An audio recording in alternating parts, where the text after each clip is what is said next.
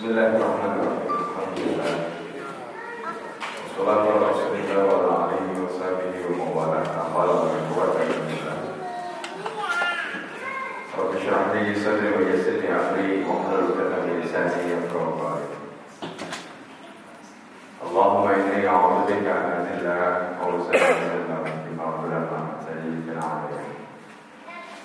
إخواني وأخواتي في الله أعزكم الله وإياكم Pada malam hari ini kita akan melanjutkan pembahasan terkait dengan dalam Islam yaitu Arabia dan Fikriyah. Jadi kalau kita kembali kepada pembahasan Kiai Fikriyah, yang pertama pembahasan Tarikul Iman, kemudian kota dan kota yang sudah kita bahas sebelumnya. Ini merupakan kaidah bagi berpikir kita atau kaidah fikri yang bagi umat Islam. Jadi kita perlu pahami eh, antara kaidah fikri dengan kiadah fikri itu memang bisa kita katakan ada persamaan dan sekaligus ada perbedaan. Jadi kalau kaidah itu adalah uh, mindset yang digunakan oleh setiap orang. Ya, jadi kaidah itu adalah mindset yang digunakan atau dimiliki oleh setiap orang. Ya. Jadi ketika dia menjadikan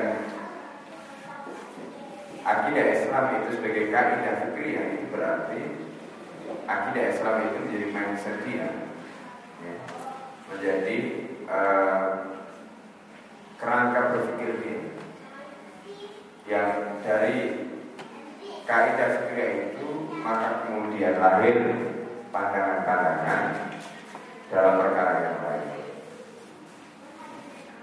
Nah itulah mengapa dalam kitab-kitab hizb itu selalu dikatakan atau digunakan istilah Pertama, e, sesuatu itu harus mabniun ala akidah, dibangun berdasarkan. Atau dengan kata lain, akidah itu menjadi asas lahan, yang menjadi asas baginya. Kemudian dari situ ada istilah lagi yang disebut dengan yadbasiku anhanidom. Ya, dia memancarkan dari asas itu kemudian yadbasik anhanidom memancarkan histos. Nah mungkin ketika kita, saya tidak tahu karena ada mungkin alqurannya dalam bahasa Indonesia ya. Istilah-istilah seperti ini mungkin uh, belum familiar ya, Atau bahkan mungkin asing. Nah saya perlu sampaikan bahwa kerangka itu penting bagi kita. Karena begini, ketika kita nanti bicara dalam konteks kiat fikriyah kita membahas tentang perbandingan ideologi, kita membahas tentang peradaban. Ya. Tapi kalau kita membahas tentang ideologi, tentang peradaban, kemudian kita tidak mengerti kerangka awalnya, itu juga problem. Atau istilah-istilah, terma-terma yang kita pakai itu juga problem. Contoh sederhananya begini Pak, ya. Jadi kalau anda itu dihadapkan pada, kan orang sering kali mengatakan begini, ya Demokrasi itu kan tidak bertentangan dengan Islam Misalnya. Dia kompatibel dengan Islam Misalnya. Karena di situ ada hal yang sama Antara demokrasi dengan Islam. Orang sering kali mengatakan begitu.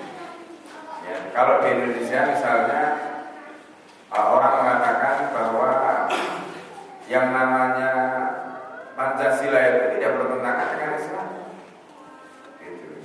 Ya, Nah, di sini kalau kita menggunakan kerangka yang dibangun oleh Hizb, maka menjadi clear persoalannya.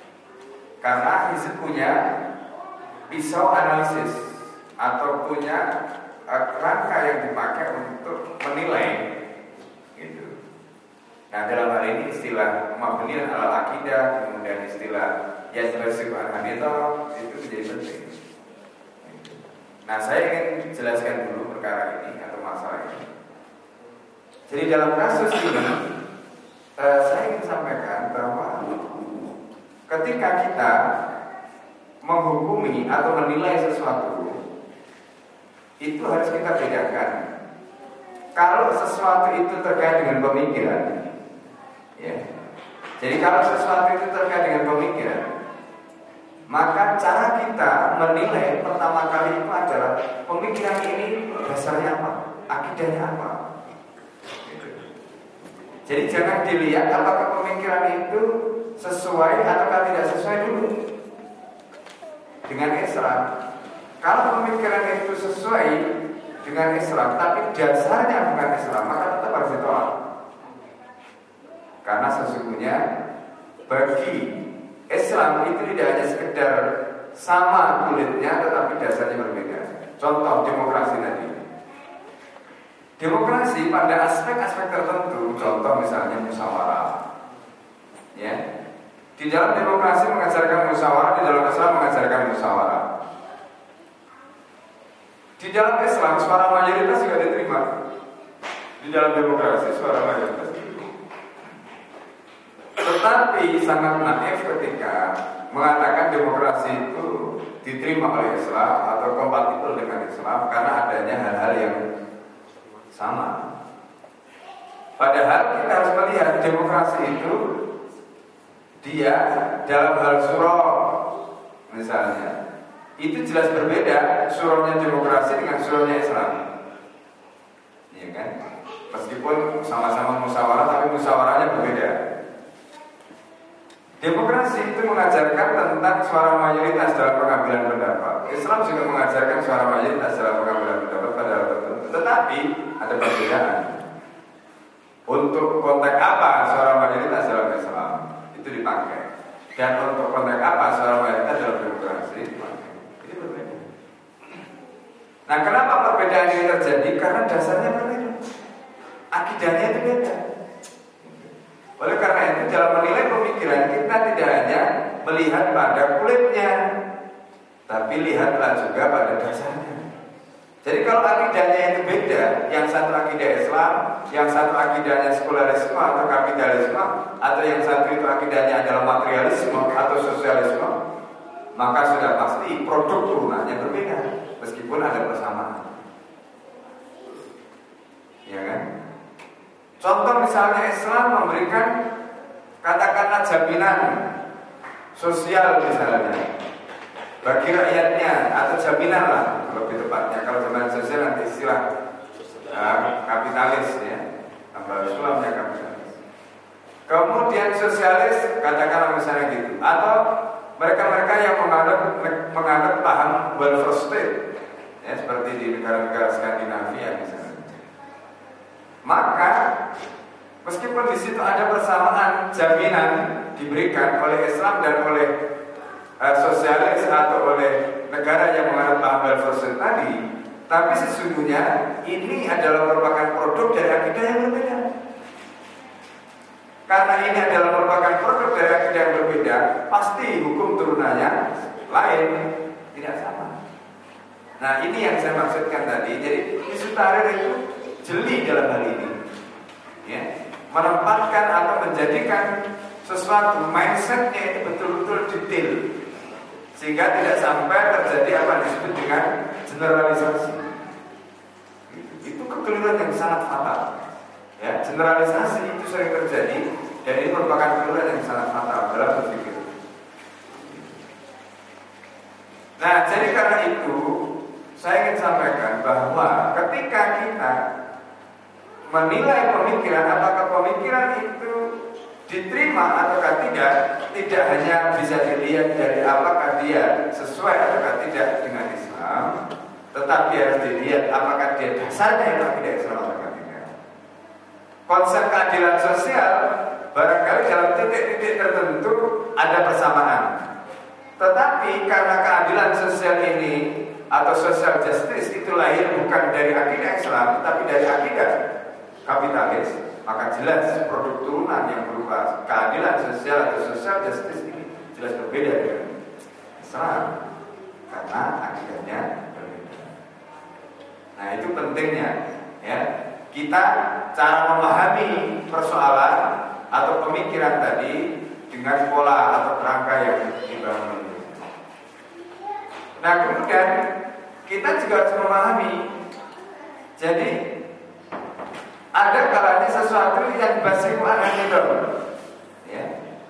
Jadi sesuatu itu memancarkan nidom dari situ menjadi sumber dari nidom tadi. Oleh karena itu kalau kita menilai nidom atau sistem itu kita lihat dulu akidahnya apa. Kalau sistem itu lahir bukan dari akidah Islam sudah pasti berbeda dengan sistem yang lahir dari akidah Islam. Meskipun dalam tataran tertentu mungkin ada persamaan. Nah ini penting. Oleh karena itu parameter muwafaqah atau muwafaqah sesuai atau tidak sesuai itu tidak bisa jadi ukuran dalam menilai sebuah pemikiran atau peradaban. Ya, kemudian karena sesuai kita terima, karena tidak sesuai tidak kita terima. Tidak begitu sederhana. Nah ini nanti berbeda dengan Madaniyah. Dalam konteks Madaniyah, tolok ukurnya itu adalah apakah ini bertentangan dengan Islam atau tidak? Karena Madaniyah itu dia tidak lahir dari akidah tertentu. Ya kan? Mobil itu, ya. Kalau kita bicara mobil, apakah mobil ini sesuai atau tidak sesuai? Ya. Selama tidak ada perkara-perkara yang terkait dengan halal di situ, maka tentu berbeda. Ya kan? Nah, misalnya contoh Sidi Purno, ya. Jadi dari sisi bahwa dia madaniyah ya, tetapi kontennya, ya, kontennya itu dia dibangun, dilahirkan bersumber dari cara pandang yang bukan dari Islam. Maka tentu ini adalah merupakan madaniyah yang bertentangan dengan Islam. Ya, kan? Karena dia madaniyah bertentangan dengan Islam, kemudian dia juga apa namanya uh, dari segi hukum itu jelas haram al-wasilatul haram muharramatun maka madani seperti ini dia tercemar atau dia merupakan produk dari uh, akidah atau peradaban yang bukan Islam karena itu dia tidak boleh diterima, dia tidak boleh dimanfaatkan dan sebagainya. Nah ini contoh. Tapi kalau misalnya eh, produk-produk uh, yang seperti mobil tadi karena dia tidak ada masalah terkait dengan Eh, kesesuaiannya dengan Islam karena Islam juga mengatakan ala sulfil asyadibah malam yarid jalur tahrim hukum asal benda itu adalah mubah selama dia tidak ada perkara yang mengharamkan atau bukan tidak ada dalil yang mengharamkan apalagi dulu kan Nabi sudah biasa ya naik kendaraan ya kaki empat ya, sama dengan mobil beroda empat ya kan? Beda bentuknya saja. Jadi itu fakta yang kita bisa gunakan. Nah ini termasuk uh, Madaniyah yang tadi saya katakan bagaimana cara kita menilai oh ini Madaniyah cara berpikir kita begini oh ini uh, cara kita berpikir begini. Nah itu dulu yang saya ingin sampaikan. Di situlah pentingnya kaidah fikih kerangka berpikir atau mindset itu di situ penting jadi kita harus jelas ketika kita bicara dalam konteks pemikiran peradaban ya kalau kita bicara soal peradaban berarti bicara soal majmu'atul mafahim anil hayat kumpulan konsepsi tentang kehidupan di situ ada ekonomi, politik, sosial, budaya, politik luar negeri dan sebagainya. Itu majmu'atul mafahim anil hayat. Ya kan? Nah, majmu'atul mafahim anil hayat ini karena dia adalah merupakan pemikiran, maka cara kita menilai pemikiran tadi harus kita lihat dulu. Dia dibangun dengan akidah atau tidak. Ya, dibangun dengan akidah Islam atau tidak. Kalau tidak, maka sejak awal kita katakan no way, tidak ada celah bagi kita untuk menerimanya karena dia bertentangan dengan Islam. Meskipun mungkin pada kulit-kulitnya ada yang mirip. Ya. Nah, sementara kalau kita bicara dalam konteks apa namanya madaniyah tadi cara kita uh, menggunakan kelompok. Nah, ini sebenarnya kita masih bicara dalam konteks uh, kaidah fikih. Nah, di situlah pentingnya akidah itu menjadi dasar berpikir. menjadi landasan yang kemudian dari akidah itu yang bersifat itu. Karena itu kalau kita bicara tentang tentang sistem, maka dalam logika Islam itu adalah sistem Islam itu harus yang basic adalah akidah. Dia harus terpancar dari akidah. Tidak mungkin sistem Islam itu terpancar dari akidah yang lain, itu tidak mungkin. Nah oleh sebab itu kalau misalnya kita ditanya, apakah kita mungkin akan menerapkan sistem Islam di dalam negara kufur? Jelas tidak mungkin. Ya, dengan begitu juga tidak ada kemungkinan misalnya menerapkan sistem Islam di dalam sistem di dalam apa namanya tatanan demokrasi tidak mungkin. Karena di situ jelas berbeda basisnya. Yang satu ini hukum Islam yang semestinya dia ditancapkan ya di atas akidah Islam tapi kemudian dia coba untuk ditancapkan di atas akidah sekularisme atau kapitalisme jelas tidak kompatibel dan itulah yang menjadi alasan kenapa Nabi menolak kekuasaan ketika diberikan kekuasaan demokrasi karena sudah tidak akan mungkin kompatibel antara Islam yang akan ditancapkan diterapkan tadi didasarkan atau dibangun berdasarkan orang-orang yang tidak memiliki akidah Islam jadi kalau mereka mengatakan menegakkan khilafah itu mimpi Justru yang berjuang menegakkan sistem Islam melalui parlemen itu mimpi.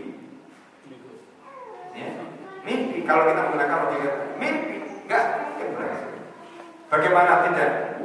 Mereka memaksakan sistem Islam dibangun di atas akidah yang bukan Islam.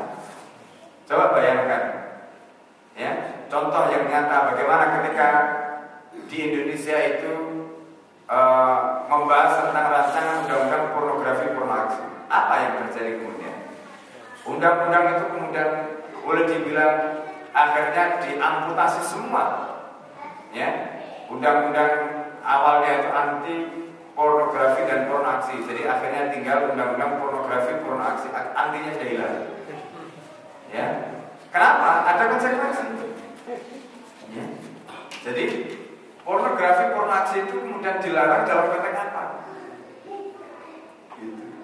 Nah ini contoh Bagaimana semangat mereka-mereka yang memperjuangkan Islam melalui itu ya sudah begitu mereka masih saja percaya semangat ya. sudah diberi kekuasaan seperti di Mesir pun mereka tidak bisa berbuat apa-apa sudah begitu masih saja semangat ya kan? dan bilang orang lain menegakkan khilafah di luar jalur mereka dikatakan utopis lah yang ini mimpi lah yang tidak praktikal lah yang Nah ini e, gambaran yang harus kita pahami ya dalam konteks. Jadi clear sebenarnya kalau kita membangun kerangka persoalannya dengan cara seperti tadi, ya kan? Nah kemudian yang kedua, poin yang kedua adalah kiat fikriyah. Nah kiat fikriyah itu adalah jadi kiat fikriyah itu diambil dari kota yakutu kiada kata kiada itu diambil dari kota yakutu kiada kota itu artinya memimpin Ya. Jadi kiat fikriyah itu artinya adalah kepemimpinan berpikir, kepemimpinan intelektual. Nah, jadi ketika Islam itu sudah menjadi mindset bagi umat Islam, kemudian umat Islam dengan mindset Islamnya tadi itu kemudian berhasil bangkit mereka, ya dari keterpurukan sampai kemudian akhirnya mereka berhasil membangun peradaban, membangun negara, membangun sistem yang berdiri di atas dasar akidah yang menjadi mindset mereka tadi itu Di situlah kemudian kiada fikri itu akan terwujud. Sekarang kita memiliki kaidah fikriah Islam sehingga kita bisa menilai ini halal ini haram berdasarkan Islam. Tetapi kita hari ini belum mampu menjadikan Islam itu sebagai kiada fikri. Kenapa? Karena kita belum mampu membangun peradaban, belum mampu membangun kehidupan Islam, belum mampu membangun negara, ya, yang dengan peradaban, dengan apa namanya sistem dan kehidupan Islam dan negara tadi itu kemudian kita bisa memimpin umat manusia di seluruh dunia dengan peradaban itu, dengan ideologi itu, dengan cara pandang itu. Kita belum mampu. Nah di situlah sebenarnya pembahasan tentang fikri. Itu. Jadi karena itu kiada fikri itu adalah merupakan kepemimpinan berpikir yang tidak hanya dimiliki oleh individu tetapi dia sudah diemban oleh negara, diterapkan oleh negara, diemban oleh negara ke seluruh dunia. Dan kemudian dunia mengikuti dia. Dia menjadi apa namanya opinion leader. Ya, dia menjadi opinion leader, dia menjadi pemimpin opini pemimpin apa namanya atau intellectual leader, jadi menjadi pemimpin uh, intelektual atau pemikiran yang dimiliki oleh manusia di seluruh dunia. Contoh sekarang kapitalis, ya. Negara-negara yang apakah itu namanya negara Islam, negara non Islam, bisa kita katakan semua sekarang menganut pikiran atau pandangan yang di, yang disebarkan, uh, yang dipakai oleh negara-negara kapitalis.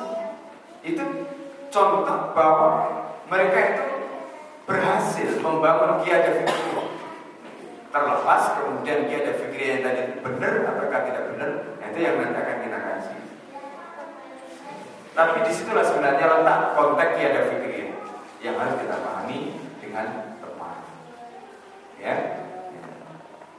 Nah oleh karena itu ketika kita bicara tentang kiai fikir ya berarti kita bicara bukan hanya sekedar akidah sebagai mindset tapi akidah itu yang basiskan hamidah yang kemudian mem memancarkan sistem.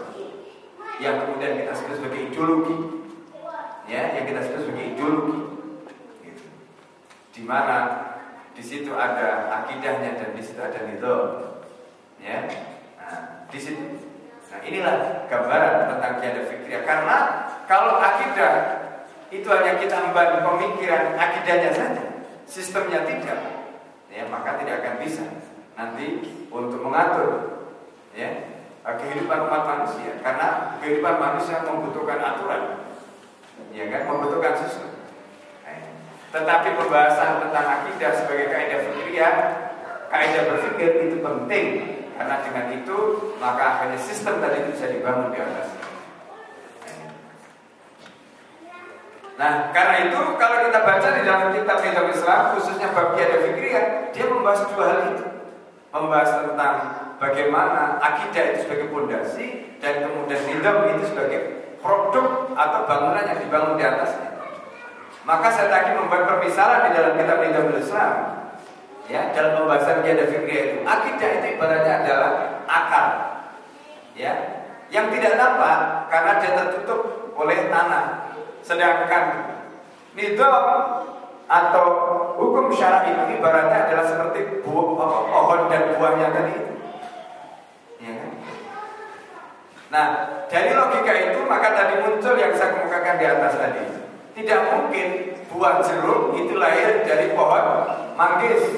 Ya mungkin. Ya kan? Nah, demikian juga tidak mungkin akarnya ke bawah itu sama dengan pohon yang lain. Artinya antara akar pohon dan buahnya itu mesti satu kesatuan. Itulah logika Ya, kalau kita bicara tentang ideologi, gitu. Ya, jadi buah kalau dalam bahasanya Imam Al Ghazali itu hukum. Jadi kalau Imam Al Ghazali membuat pemisalan seperti itu, jadi pohon itu ibaratnya seperti dalil kalau dalam kata usul fikih. Kemudian buahnya itu adalah hukumnya tadi. Orang yang menikmati buah dari pohon tadi, ya, itu kan dia hanya melihat yang keluar saja. Nah, ketika kita bicara dalam konteks ideologi berarti bicara buah pohon dan akarnya tadi sebagai satu kesatuan yang tidak bisa dipisah.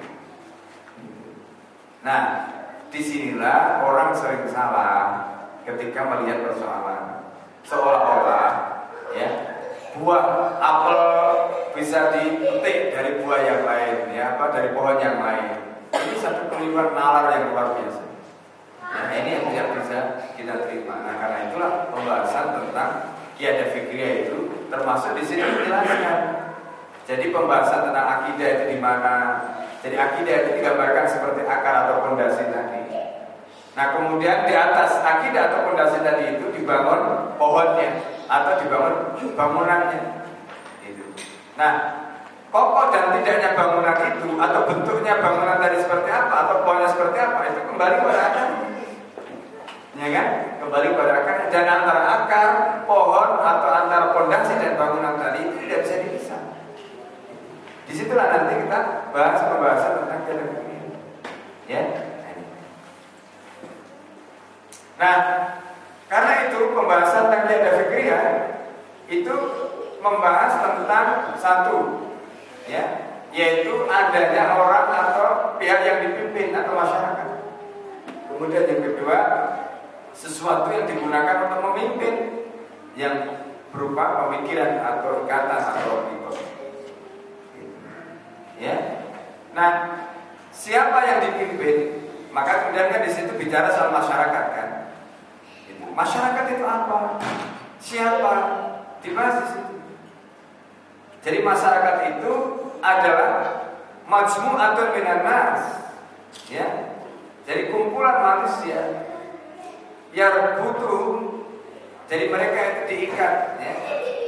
Bi afkarin wa masyahirin wa andimatin wahidah. Jadi mereka itu diikat oleh pemikiran, perasaan dan sistem yang sama. Itu masyarakat.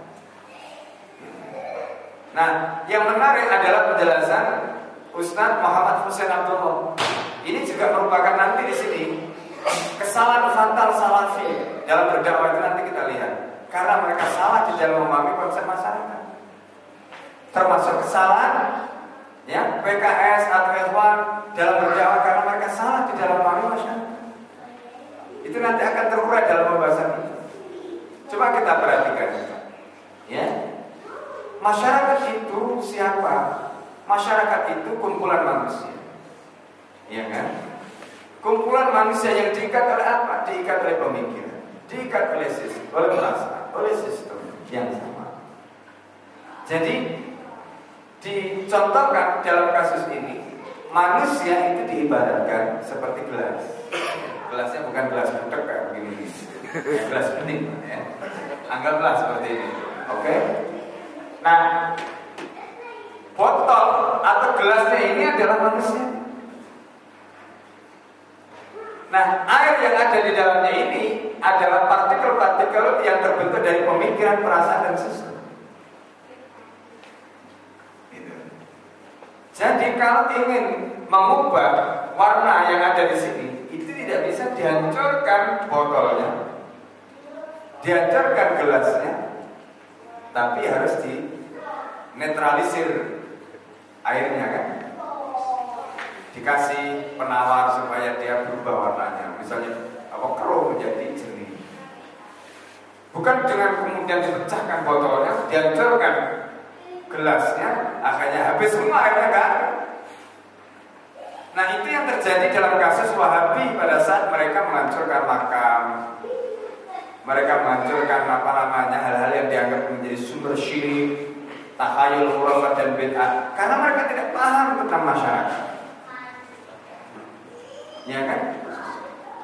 Itu yang sebenarnya terjadi. Akibatnya apa? Masyarakatnya nggak pernah berubah. Ya kan? Karena yang dihancurkan itu botolnya, yang dihancurkan itu fisiknya. Mereka kemudian bekerja sama dengan keluarga Saul untuk melakukan peperangan melawan mereka siapa saja yang diambil dikrohnya sesat sebagainya. Nah kesalahan fatalnya di situ kan seharusnya kalau mereka ingin mengubah supaya masyarakat ini tidak menjadi ya orang yang mengikuti tahayyul bin akhurafat itu yang harus dinetralisir apanya? Pemikirannya kan? Gitu. Harus dinetralisir pemikiran dan itu yang dilakukan oleh sunnah. Jadi sunnah menetralisir pemikiran umat yang keruh tadi. Kalau akidahnya pro, dinetralisir itu yang kemarin kita bahas. Ya, mungkin ada enam perkara yang membuat akidah umat Islam ini. Itu harus kita bersihkan. Itu obat untuk menetralisir supaya air tadi itu menjadi jernih kembali. Demikian juga perasaannya. Cinta, suka, benci, marah kepada hal yang tidak sesuai dengan Islam itu harus dinetralisir, dikembalikan lagi. Sehingga cintanya, bencinya, marahnya, sukanya itu hanya didasarkan kepada Islam. Demikian juga sistemnya juga begitu karena sistem itu basisnya adalah pemikiran. Maka kalau pemikirannya diubah, otomatis sistem yang dipakai tadi itu akan berubah. Nah, jadi kesimpulannya yang dinetralisir isinya. Ya. Itulah dakwah yang harus kita lakukan. Itu. Kalau kita paham tentang masyarakat, jadi jangan manusia yang dipukuli, jangan manusia yang digebuki. nggak akan merubah apa Contoh real itu adalah perang melawan teror. Orang-orang kafir mereka melakukan perang melawan teror. Orang-orang Islam yang mereka katakan sebagai kelompok teroris akhirnya mereka sikat, mereka tembak, mereka bunuh. Dan ternyata itu tidak mampu untuk melakukan perubahan. Akhirnya mereka sadar untuk mengubah itu. Ya, kelihatannya konsepnya Yesus Akhirnya kemudian mereka melakukan gerakan yang disebut dengan deradikalisasi. Deradikalisasi itu sebenarnya adalah tadi melakukan penetralisasian pemikirannya, perasaannya, ya tentu dengan mindset mereka. Nah, ini konteks masyarakat. Satu, itu dari segi substansi masyarakat. Jadi, bagaimana cara mengubah masyarakat? Ya kan? Konsep substansi. Nah, di dalam kitab Juhul Mustama ketika Hizib membahas tentang bagaimana cara kita akan masuk di masyarakat, kita pahamkan fakta masyarakat seperti itu. Jadi kita juga jangan salah. Di dalam mengubah masyarakat, mana yang harus diubah dan mana yang tidak, ya, mana yang harus disentuh dan mana yang tidak. Kita boleh saja, katakanlah misalnya dari segi pemikiran, perasaan dan sebagainya tadi itu, berdiskusi, berdebat dengan orang lain, katakanlah begitu. Memang itulah yang harus kita lakukan meskipun secara pribadi, secara fisik bisa jadi kita tetap katakanlah bisa berjabat tangan atau mungkin bisa uh, apa namanya say hello ya. Tapi dalam pemikiran kita bisa melakukan sio, kita bisa melakukan al-hadum wal bina, kita hancurkan dan kita bangun kembali. Nah, oleh karena itu, karena konsep masyarakatnya seperti itu, maka sudah juga punya konsep dakwah. Bagaimana dakwahnya? Netralisasi pemikiran tadi itu dilakukan dengan apa yang disebut dengan al Jadi bangunan-bangunan pemikiran yang ada di dalam umat Islam yang salah ini dianjurkan. Perasaan mereka yang salah dianjurkan, sistem yang salah dianjurkan. Ketika dianjurkan dengan apa? Bukan dengan fisik tentu saja, tapi dianjurkan dengan menunjukkan kebobrokan pemikiran tadi, kelemahan pemikiran tadi, ya